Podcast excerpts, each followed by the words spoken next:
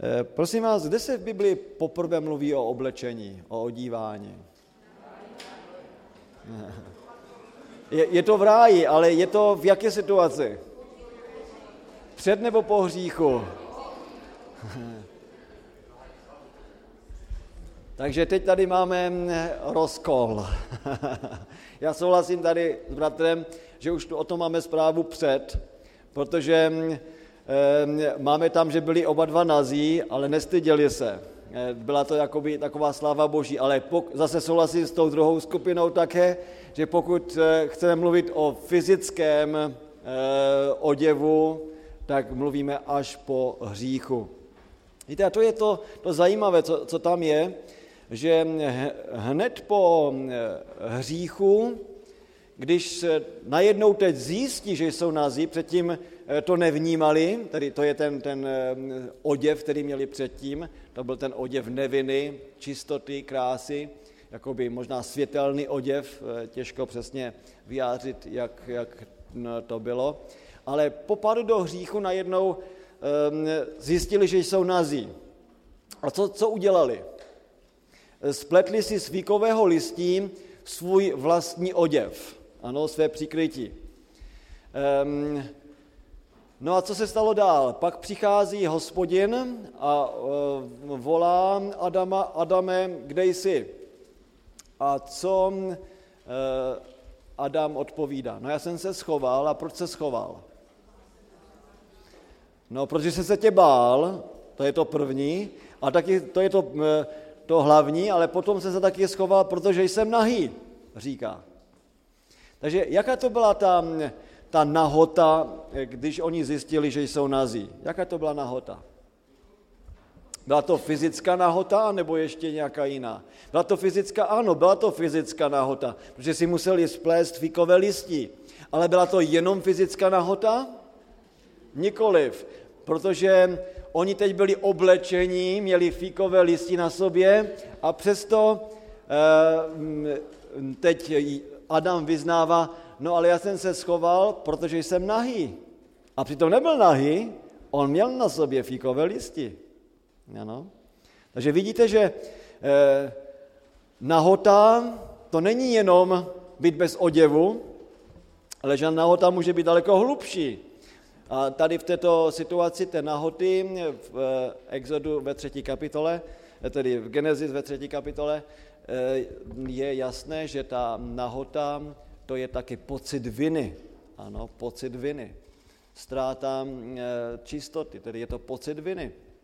A tedy ten oděv, který oni si udělali a kterým na to nepomohl, pochopitelně, je to, co v teologii nazýváme jako snaha vydobit si spásu eh, svými vlastními skutky, že? pokryt to sám. Potom hospodin podle verše 20. jim musí dát ten správný oděv. A jaký to byl oděv? Byl to kožený oděv. A zase, jestliže nahota byla něčím víc než jenom fyzickou nahotou, tak také i zde chápeme najednou, že i ten oděv je něčím víc než jenom fyzickým oděvem.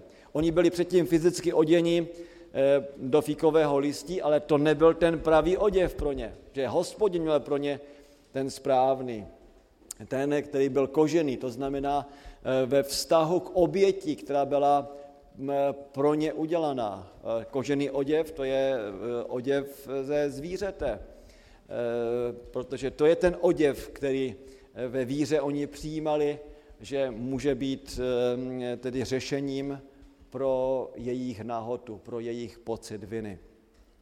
Takže já bych právě z tohoto zázemí chtěl trochu eh, se podívat na tu otázku eh, odívání a ozdobování, protože to má teologické své zázemí, teologické zázemí. My někdy bychom rádi tedy mm, zakrývali něco, a možná, že tím, jak se oblekáme, eh, prostě chceme zahlušit nebo překrýt tu vnitřní nahotu. Ano. Na druhé straně bychom měli pamatovat na to, že ten, ten správný oděv, to je ten, který přijímáme od hospodina, od Pána Boha.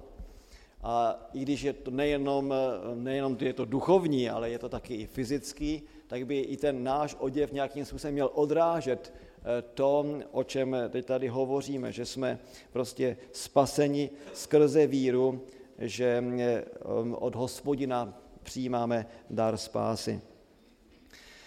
Ehm, dobře, tedy eh, teď bychom mohli hovořit o nejenom o oděvu, ale i o ozdobách. Je spoustu různých funkcí pro ozdoby. Ano.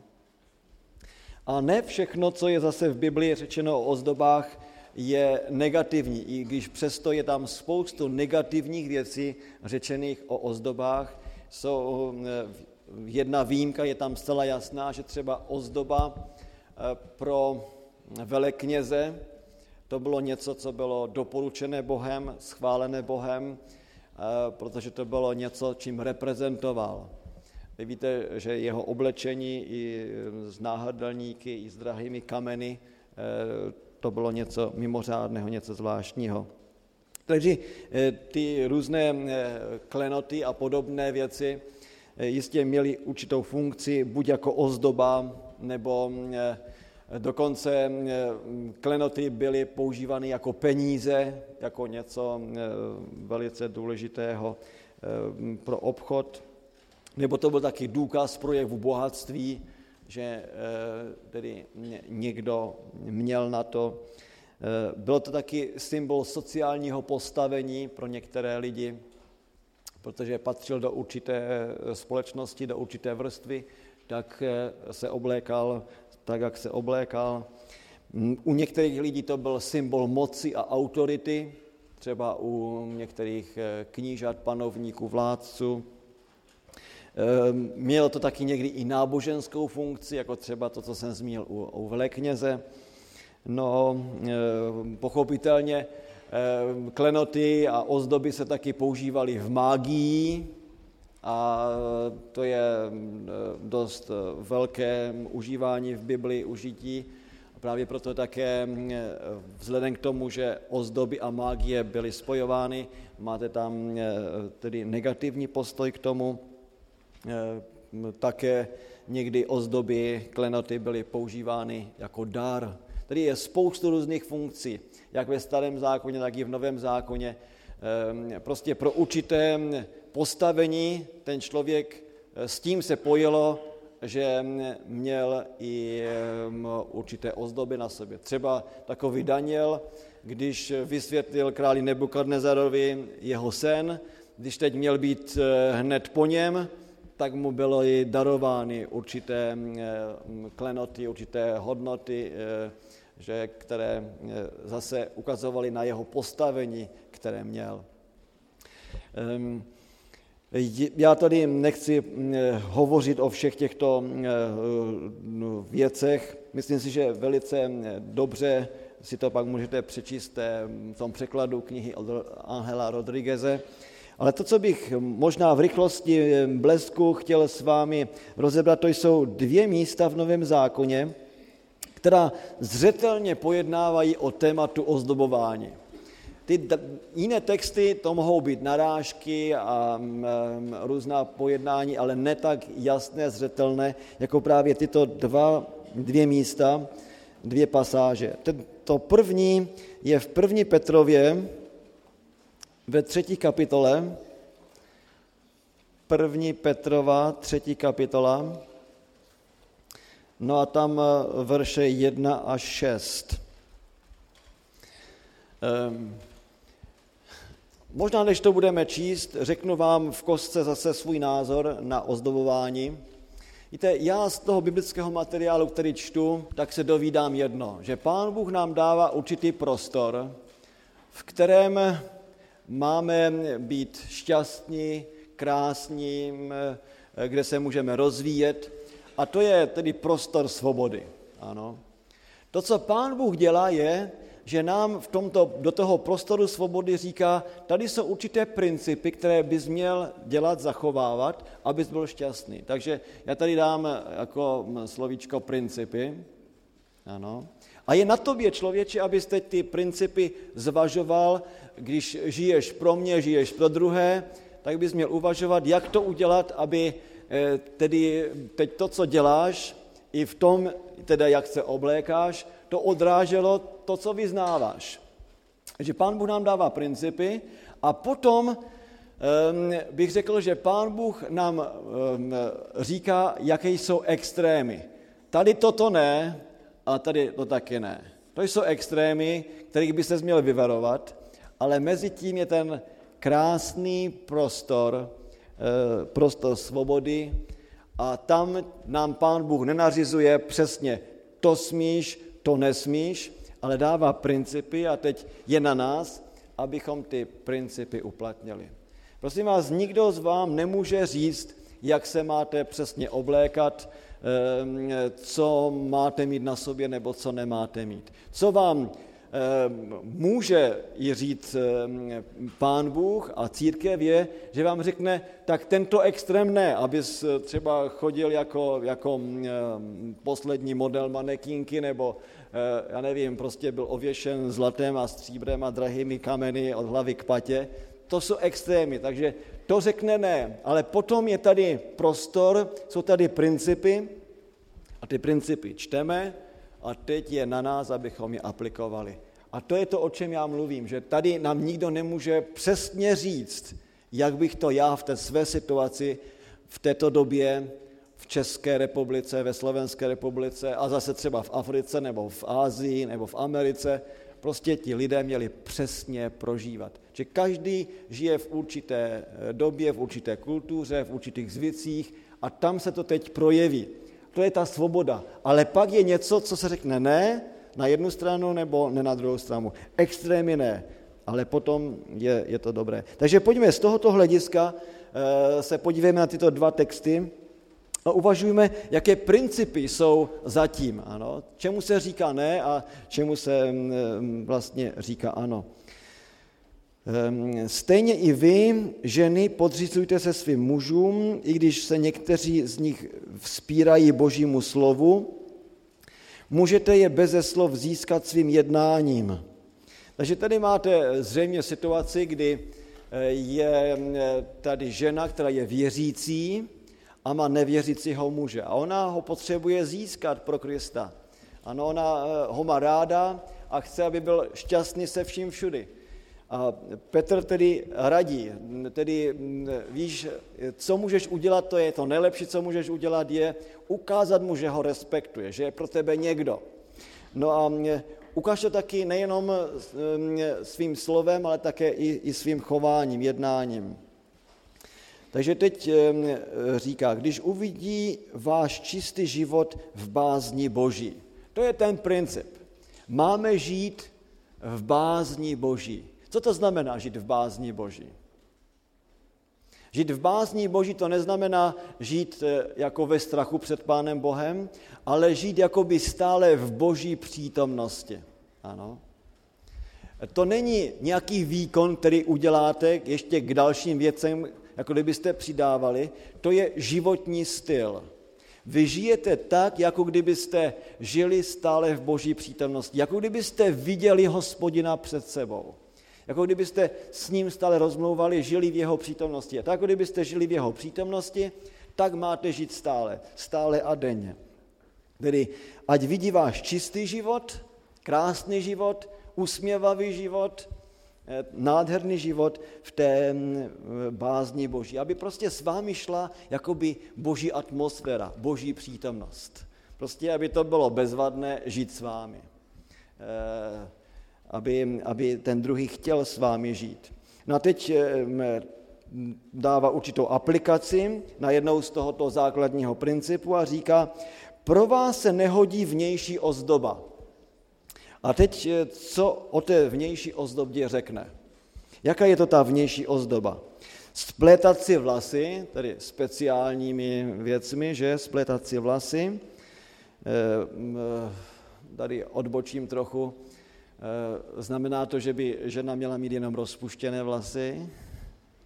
Já vím, že byla kdysi móda, když jsem byl malinký kluk, že všechny ženy ve sboru si většinou udělali takový drdůlek tady vzadu. Ano, to, byl, to byla to byla móda v, té, v tehdejší době, kdyby, kdyby se doslovisticky chtělo říct, ano, a to je to, co nechci vůbec eh, zdůraznit, ale doslovisticky, kdyby někdo to četl, no ne ve spletání vlasu, tak tenkrát, když si spletli vlasy, nebo do copu, že, nebo podobně, eh, tak by to doslovisticky eh, bylo jakoby proti tomu, co se zde říká. Ale to, to není ten, ten záměr toho textu.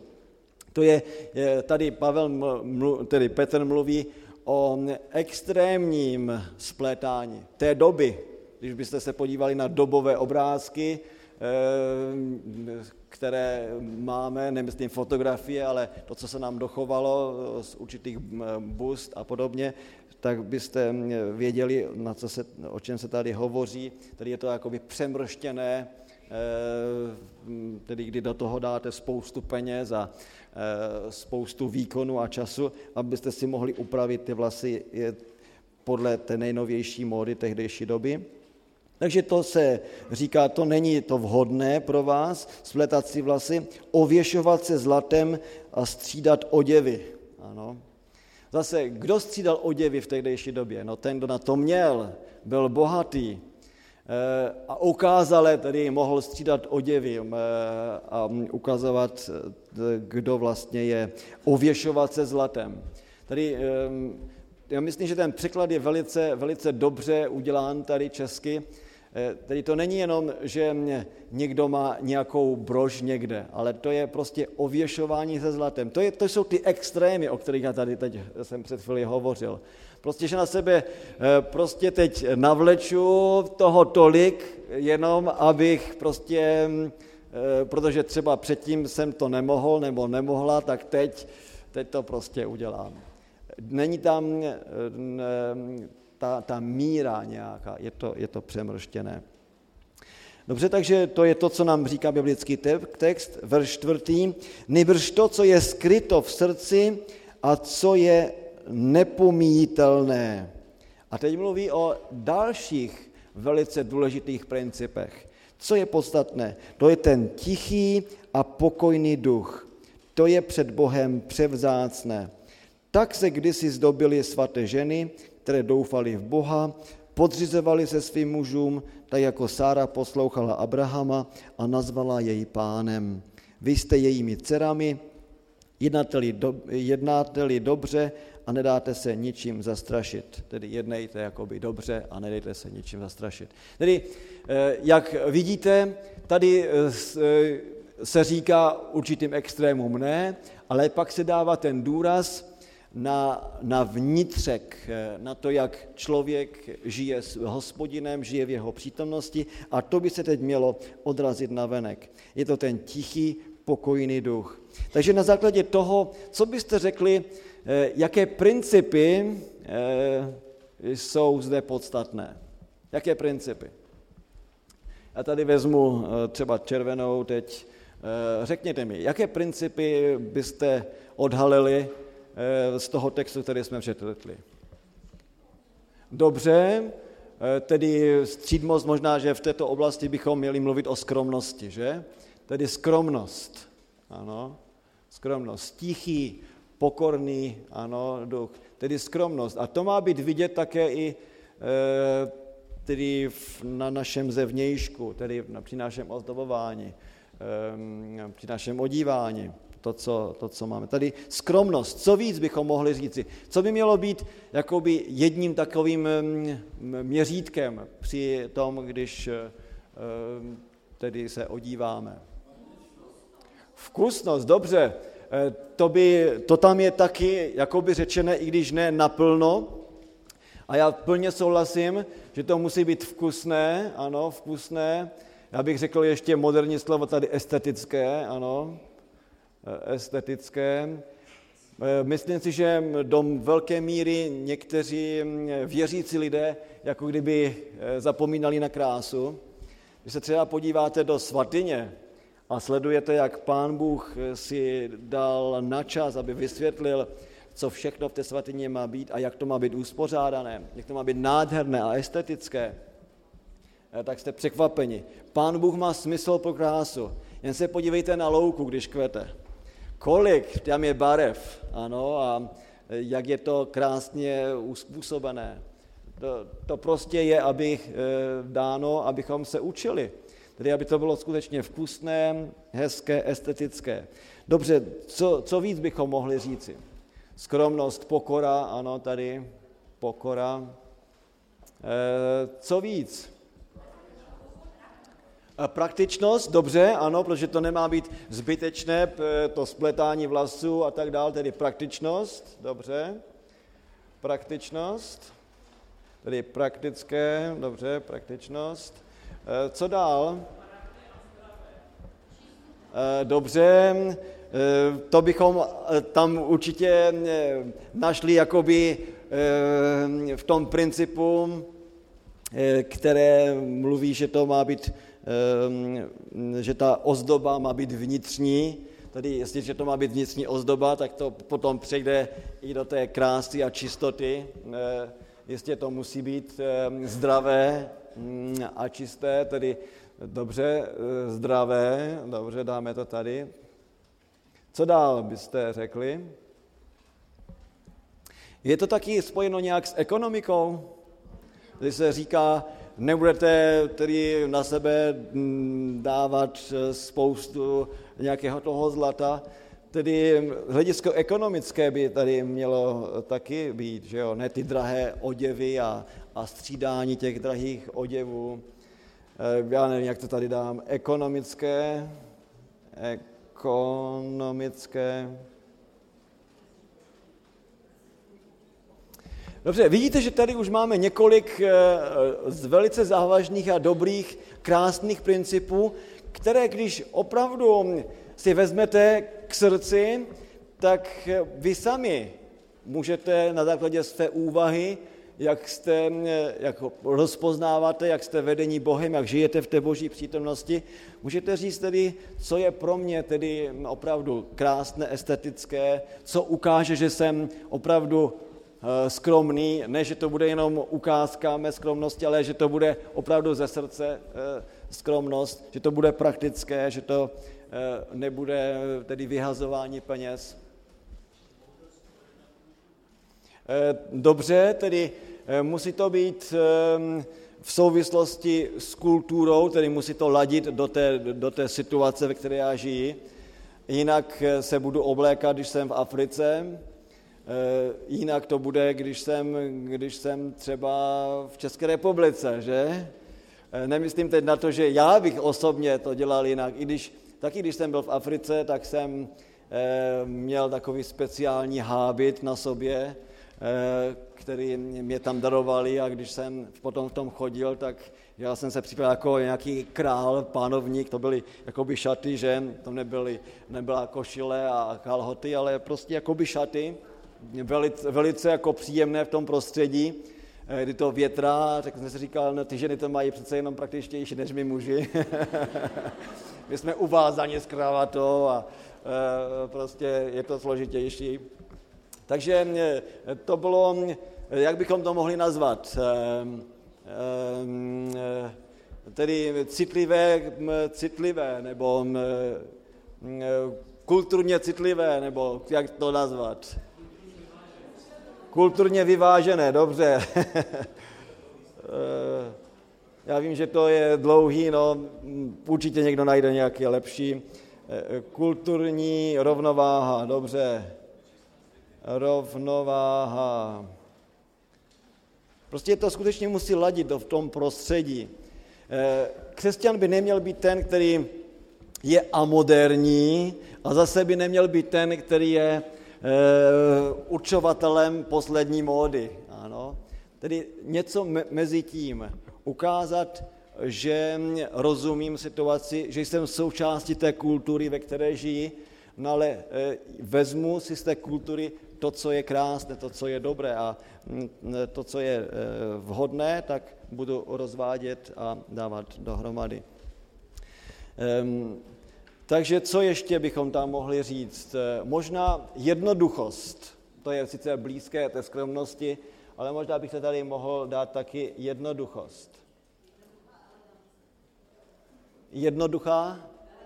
Elegance, dobře, velice dobré. Jednoduchá elegance, jednoduchá elegance. A já souhlasím s tím, že člověk může opravdu vypadat velice elegantně a přitom to není ani finančně náročné a mm, Eh, musí to být ovšem vkusné a estetické, že? Může být elegantní. Jednoduchá elegance, elegance. No pojďme rychle teď do dalšího textu, do 2. Timoteovi 2, 9, 10 a tam uvidíte, že Pavel v podstatě řekne totéž. Eh, první Timoteová, druhá kapitola, verše 9. a 10. První Timoteova, ano, druhá kapitola, verš 9, 10. Rovněž ženy, ať se oblékají slušně a zdobí se prostě a střízlivě. Vidíte, znovu se nám ozývá to tež, co už jsme si řekli. To byl ten, ten trend prvotní církve. Prostě a střízlivě. Neúčesy a zlatem. Ano, znovu se to opakuje. Perlami nebo drahými šaty, nýbrž dobrými skutky, jak se sluší na ženy, které se rozhodly pro zbožný život. Tedy eh, ten zbožný život, to je teď tady to klíčové. Jestliže žijeme pro Pána Boha, žijeme pro druhé, tak taky i naše myšlení se tím mění ve vztahu, jak se tedy oblékám. To mě ovlivňuje mé myšlení, můj vztah s Bohem, má mi taky co říci, jak to budu dělat. A tady mi pán Bůh neříká přesně, budeš se oblékat to, vezmeš si košli, vezmeš si kravatu, vezmeš si krátké kalhoty nebo dlouhé kalhoty, vezmeš si sandály nebo vezmeš si eh, boty na podpadku nebo bez podpadku, to prostě tady není. Ano? To je na mě, abych to teď zvažoval a řekl, že když půjdu do shromáždění, obleknu se tak, když půjdu do mládeže, obleknu se tím způsobem, když půjdu na obleknu se takto, když půjdu na pohřeb, půjdu takto, když půjdu na svatbu, půjdu takto. To je to, co mě pán Bůh řekne. Tady máš principy, já jsem ti dal rozum, já jsem ti dal cit, eh, já jsem ti dal smysl pro krásu, pro estetiku, no a podle těch možností, prosím tě, jednej, aby bylo vidět, že jsi mým svědkem, že jsi někdo, že mě reprezentuješ. Eh, tedy eh, znovu opakuji, to jsou principy, to jsou věci, které nám pomáhají, abychom se uměli správně rozhodovat. Dovolte mi říci zde ještě jednu velice důležitou poznámku. Toto jsou principy, které prostě mají ovládat věřícího člověka ve všech oblastech života. Víte, já někdy žasnu nad tím, jak někdo, kdo přijede, já to, já to teď přeženu a vezmu to skutečně do, jakoby do naší oblasti, že přijede někdo eh, do sboru posledním modelem Fára BMW, a teď eh, přijde do shromáždění a teď tam vidí někoho, kdo má nějakou zlatou naušnici a bude hrozně horovat a říkat, jaké to je zlo, jak je to špatné, jak je ta církev vzkažená. Přátelé, kam jsme to došli? Ten člověk, který vůbec nežije podle těchto principů, aby byl skromný, má poslední model BMW a teď tento člověk, který žije honosně, ano, bude chtít kázat druhým lidem o tom, jak a co by měli dělat. Tedy jinými slovy řečeno, já jsem teď přehnal ten příklad, aby, abych jenom pedagogicky ukázal na nehoráznosti, které se někdy v menším měřítku dějí. E, toto všechno platí pro naše domy, ano, jestliže jsem věřící člověk, tak mě vede taky určitý cit právě tomu, že věřím Pánu Bohu, že, že budu mít svůj dům, který bude vyhovat těm situacím, které prostě potřebuji, ale nebude to, já nevím, nějaký obrovský palác, hleda, že bych byl nějaký kníže a zase musel reprezentovat e, situaci trochu jinak. Nebo mě to musí vést k tomu, že při výběru mého auta tedy budu jednat ekonomicky a skromně a, a prakticky a, a, e, a tak dále. A zase pro mě to bude třeba něco jiného, pro někoho jiného to bude zase znamenat něco jiného. Když je někdo lékař, třeba v Německu, nemůže přijet za pacientem třeba v obyčejném eh, Trabantu, to už teď neplatí, takže přijede ve Volkswagenu, jo.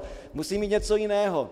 to je prostě zase v určitých e, sociálních sférách. Ale neměl bych něco dělat okázal, abych ukázal, já na to mám, proto se teď ukáží, já patřím do té společnosti nebo do té vrstvy společnosti, tak teď jsem někdo. Ne, to, o to nejde. Měli bychom žít prakticky s Pánem Bohem eh, v, v úzkém společenství a pro každého, ať je to mm, někdo na nižším společenském žebříčku nebo na vysokém, vždycky tyto pravidla platí a měli bychom eh, to ukazovat. Eh, takže ve všech oblastech, ať je to oblast tedy domů nebo, nebo aut, nebo odívání a cokoliv, na co bychom sáhli, to všechno vypovídám, jak jednáme, co děláme o našem vztahu k Bohu.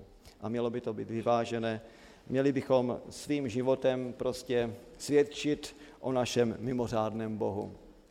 A jasné, že není možné, abychom takto svědčili o mimořádném Bohu, pokud bychom žili jenom pro věci okolo sebe. Ano, kdybychom žili jenom Eh, jak říká Bible, Bible to nazývá žít podle těla.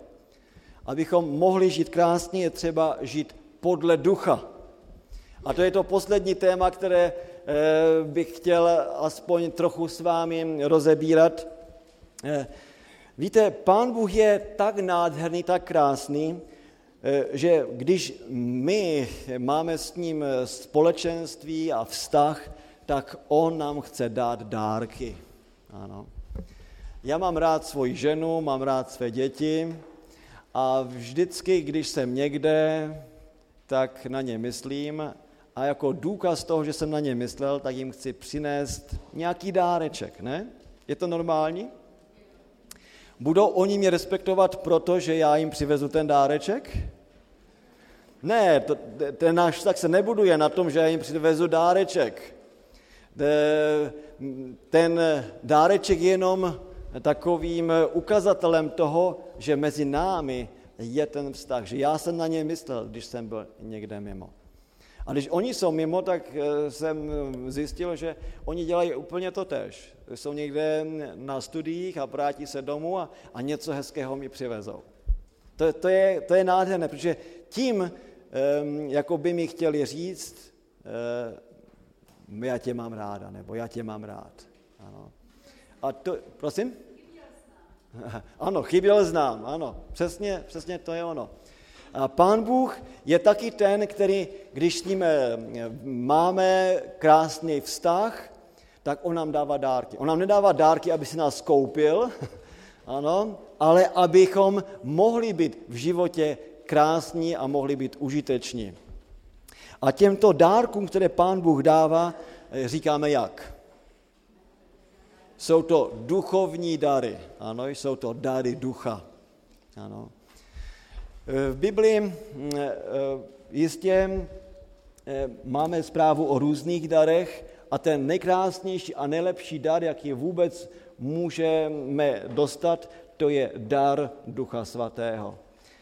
Kdy se ten dar Ducha Svatého dostává?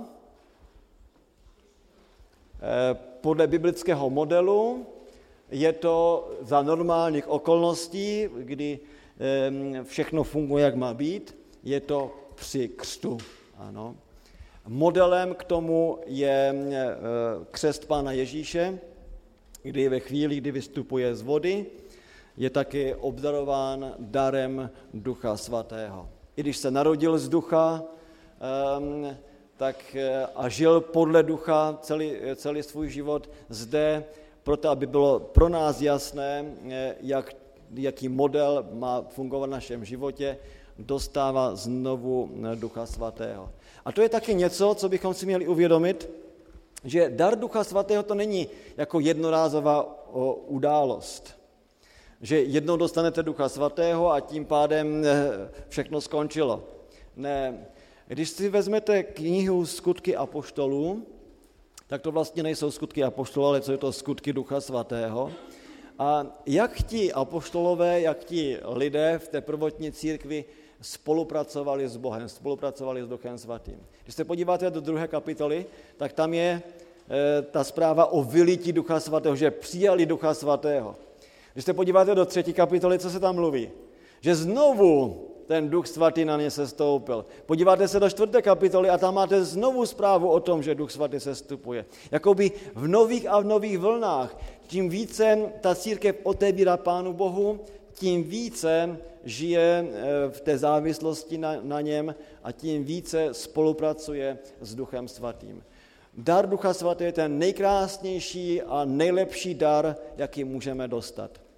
A potom z toho daru ducha jsou ty duchovní dary. Ano, to jsou dary, které, které přijímáme při křtu.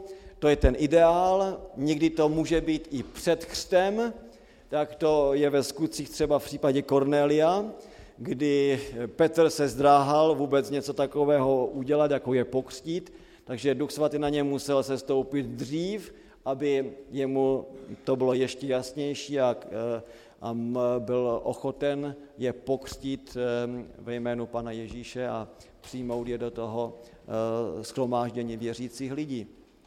A někdy tedy se to může odehrát až poté, to tam, tam taky máme takový příklad eh, v Biblii, kdy lidé nedocenili vlastně to, co prožívali při křtu a tedy dar Ducha Svatého přichází až na to eh, v určité, určité situaci až poté. A ten ideál je, abychom skutečně při křtu měli, eh, udělali tu smlouvu s Bohem, abychom se stotožnili s Kristem eh, takovým způsobem, že On nás přijímá za své děti a ve chvíli, kdy nás přijímá za, za své dítě, tak když to veřejně vyznáváme, tak on to taky spečeťuje tím, že nám dává své dary. Nikdo z nás nedostal všechny duchovní dary, ale nikdo z nás není bez nějakého duchovního daru, který přijal Pána Ježíše a jde za ním. A právě proto, že tomu tak je, my se navzájem potřebujeme, každý z nás je jedinečný, má svůj jedinečný dar a tehdy, když ty dary používáme, eh, tak se můžeme vzájemně obohacovat a být eh, požehnáním jeden pro druhého. V Biblii máte několik různých seznamů duchovních darů. Já vám eh, tady řeknu, že ten, eh, tedy u Apoštola Pavla máte čtyři takové seznamy. První je v Římanům ve 12. kapitole. Ano, Římanům 12. kapitola, verše 6. až 8. A máte tam vyjmenováno celkem sedm darů. Ano, sedm různých duchovních darů. Když přijdete do 1. Korinským 12, ano, 1. Korinským 12. kapitola, znovu 12, takže to se dobře pamatuje, a dáte si tam prvních 11 veršů, tak apoštol Pavel tam mluví eh, o devíti různých duchovních darech. Devět různých darů. Eh, když jdete do 12. kapitoly, v 1. Korinským a do verše 28.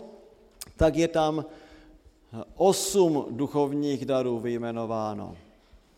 Na poslední místo je v Efeským 4.11, ano, Efeským 4.11 a zde je vyjmenováno pět duchovních darů.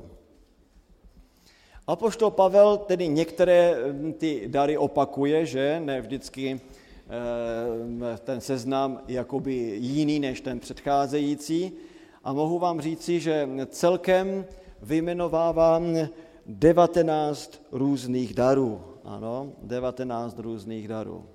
19. Eh, třeba jako eh, dar apoštolství, to je jeden dar, dar prorockého slova, to je druhý dar, dar vyučovat, evangelizovat, eh, pastýřství, slovo moudrosti, slovo poznání, víra, dar uzdravování, působení mocných činů, dar pomáhat, dar řídit, dar povzbuzovat, ochota rozdávat, dar stát v čele, to je vůdcovství, eh, dar milosrdenství, dar rozlišování duchu, dar mluvit rozličnými jazyky a dar vykládat. Tedy 19 různých darů. To neznamená, že Pavel vyčerpal všechny duchovní dary. Ano. To jsou jenom příklady různých duchovních darů. Je mnohem více duchovních darů. Mohl bych jmenovat některé třeba dar přímluvných modliteb. Ano. To je velmi důležitý dar, velice důležitá činnost, modlit se za druhé. Nebo dar vydávat svědectví o Kristu. Ano mít skutečně takt v tom, míru, vědět, jak, jak to dělat. To je určité obdarování. Nebo dar pohostinství, ano, který tam není vyjmenován. A je to tak skvělý dar, tak důležitý dar. Ano. A já znám spoustu lidí, kteří jsou obdarováni právě tímto darem. A Češi jsou známi a Slováci, že jsou známi eh, právě tímto, tímto darem pohostinství. Eh, nebo psát eh, krásné dopisy druhým lidem, povzbudivé dopisy. To je taky úžasný dar. Ne každý to, to umí a je, je to dar. Nebo dar navazování kontaktu, dar naslouchat druhému člověku. E, prostě, nebo dar řemeslné zručnosti. Ve starém zákoně máte napsáno, že pán Bůh dar svého ducha těm, kteří vypracovávali kovové a zlaté předměty, které byly ve vztahu ke svatyni. Tady je spoustu různých darů, které eh, eh, zde jsou eh, a pán Bůh je dává a nejsou vyjmenovány v těch devatenácti. Dar hudby, dar zpěvu, ano, a tak dál. Tedy spoustu nádherných darů, které bychom měli pěstovat, aby to společenství mohlo být krásné. A pán Bůh je dává, v hojnosti je dává. Ehm, a součástí etiky, právě toho etického života, to, že jsme uvěřili v Pana Ježíše, je, že jdeme a žijeme podle eh, jeho, eh, jeho ducha a tedy používáme taky duchovní dary. A to všechno bude vždycky záviset na tom, jakým způsobem eh, nebo jaký vztah máte k tomu, který vám dává ty duchovní dary. Já bych to chtěl vysvětlit jednoduše na eh, jednom podobenství Pana Ježíše. Je to podobenství, které je eh, zaznamenáno v Evangeliu podle Matouše ve 25. kapitole a je to podobenství o hřívnách. Že to jsou jakoby jednotlivé hřivny. A jeden z nich tam dostal pět hřiven, druhý dostal dvě hřivny a jeden dostal jednu. No a eh, vy dobře víte, že když se potom pan vrátil, tak ten, který měl pět hřiven, tak přichází a dává mu dalších pět a ten, který měl dvě hřivny, tak mu dává eh, nejenom ty dvě, ale další dvě. A tito lidé slyší od, od eh, toho mistra, toho, který jim daroval tyto dárky, to dobře služebníče jaký? Já jsem si kdysi myslel, že tam je napsáno to dobře služebníče věrný. Jo? Že tam je jenom napsáno o věrnosti. Ale tam není jenom napsáno o věrnosti. Tam je mluveno o tom, že ten služebník je taky dobrý, ano, tedy že je laskavý, že myslí na toho druhého. Nejenom, že věrně, tedy myslím stroze, dělá věci. Věrně ano, ale taky dobře, ve významu, že ten služebník je dobrý, že je laskavý, že je nesobecký. Dobrota, ano, to je eh, jedna ze základních vlastností božích. Když Mojžíš prosí eh, Boha, no ukaž mi svoji slávu, podle eh, Exodu 33. kapitoly verše 18. Hospodin mu odpovídá, říká, dobře Mojžíši, já ti ukáží, a co tam je ten napsáno? Já ti ukáží svoji dobrotu. Ano, protože boží sláva to je jeho dobrota. Ano. Eh, takže eh, dobře služebníčem, dobrý a věrný. No takže eh, tito dva služebníci měli hezký postoj ke svému pánu, oni ho měli rádi a z lásky k němu taky rozmnožovali, byli dobří, byli, byli věrní. No ale co je tam napsáno o tom člověku, který měl jenom tu jednu hřivnu? Jaký postoj on měl ke svému pánu? Když se podíváte do toho textu, tak vás to až zarazí, protože mm, eh, ve verš 24. říká, přistoupil i ten, který přijal jednu hřivnu a řekl, pane, já jsem poznal, že jsi tvrdý člověk. Vidíte, tady máte ten vztah, vyjádřený vztah.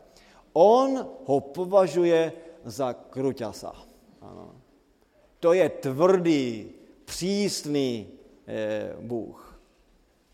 Toto není někdo, kdo je laskavý, kdo je milý, kdo je nesobecký. Ne, já vím, já jsem tě poznal, říká, já vím o tobě, ty jsi přísný, ty jsi ten, eh, ten krutý, ty jsi tvrdý, sklízíš, kde jsi nesel.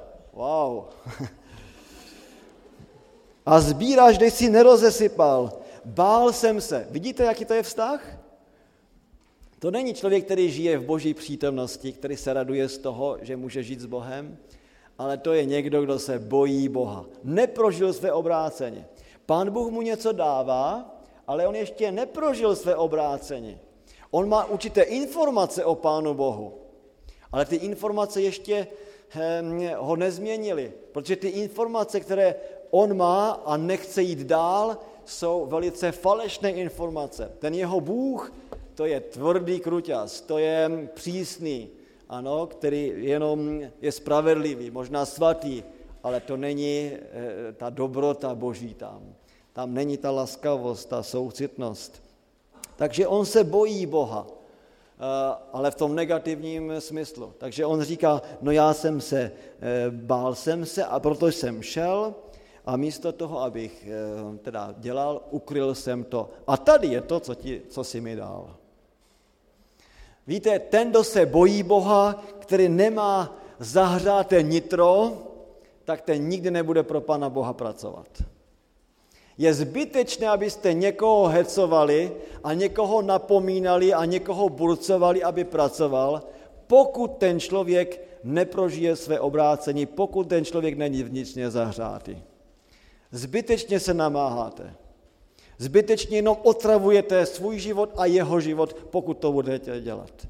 To, co máte udělat s takovým člověkem, ukažte mu, že pán Bůh je jiný, že to není kruťas, že to není přísný Bůh, že to není někdo, kdo zasévá někde a sklízí eh, někde jinde, kde vlastně vůbec nezasel.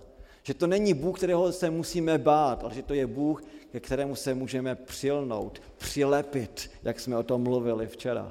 Že můžeme se s ním spojit a bude nám tak fantasticky dobře, protože to je nádherný Bůh. Jedině tehdy, když změníme najednou jejich pohled na Pána Boha, začnou nově myslet, teď se teď zjistí, že ten Pán Bůh je opravdu nádherný, tak se mu otevřou a může v jejich životě dojít ke změně. A potom samozřejmě to nebude, že se budou nutit do něčeho vstupovat a něco dělat, tak se nemuseli nutit ti, ti dva tady, ale protože oni věděli, že to je jejich dobrý, laskavý pán, přítel, který jim rozumí, tak chtějí dělat. Když dva učedníci do Emaus šli, co se stalo? Jakcí oni byli? Oni byli velice smutní, že? Velice smutní, úplně na dně. No a když e, šli, tak se k ním přivinul pán Ježíš, no a teď k ním, k ním začal mluvit. A říká jim, no, no proč vy jste takový smutní, proč máte tak málo víry? A oni mu říkají, no kdybyste věděl, co se stalo. No a teď mu vysvětlují. A, on říká, no a he, víte, víte, vy, vy jste smutní, protože neznáte písmo. Vy vůbec nevíte o, to, o tom nádherném Bohu. A teď on jim otvírá písmo a vykládá jim, že to je všechno o něm o Kristu, o Mesiáši. A oni teď jsou úplně němi, jdou s ním, on jim to vysvětluje a když jim to všechno dovysvětlí, tak eh, chce jít pryč a oni říkají, ne, ne, ne, ne, ne, ty zůstaň s námi, s, námi, s tebou to je perfektní život, bude, musíš být s námi, zůstaň s námi, půjdeme jíst.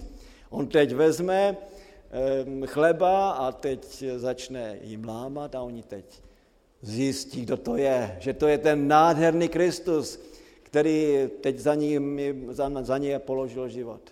A v té chvíli Kristus odchází, není ho tam. Co udělají ti dva? Už nejsou smutní. Vstanou a letí zpátky do Jeruzaléma. Vidíte, kde je ten motor a kde je potom ta činnost? Oni předtím ne, předtím šli smutně ano, a diskutovali o teologii a jak je to špatné, jak je to hrozné a jak ten život přináší zklamání. Ale ve chvíli, kdy pochopili evangelium, když Kristus s ním mluvil, když zjistili, jak je dobře s ním žít a že to je živý Bůh, mocný Bůh, tak odstartovali jako rakety. Ano. A utíkali zpátky, říkali, Kristus, ten žije, to je mocný Bůh, s ním, s ním je třeba počítat. No a přinášeli evangelium eh, těm druhým a ti také říkali, co? To není možné, že by on vstal z mrtvých, že by on žil. A postupně toto evangelium zakotvilo v jejich srdci. A právě proto vznikla ta nádherná církev, která potom za několik málo let vlastně obešla tehdejší svět a seznámila svět s tou krásnou zprávou Evangelia.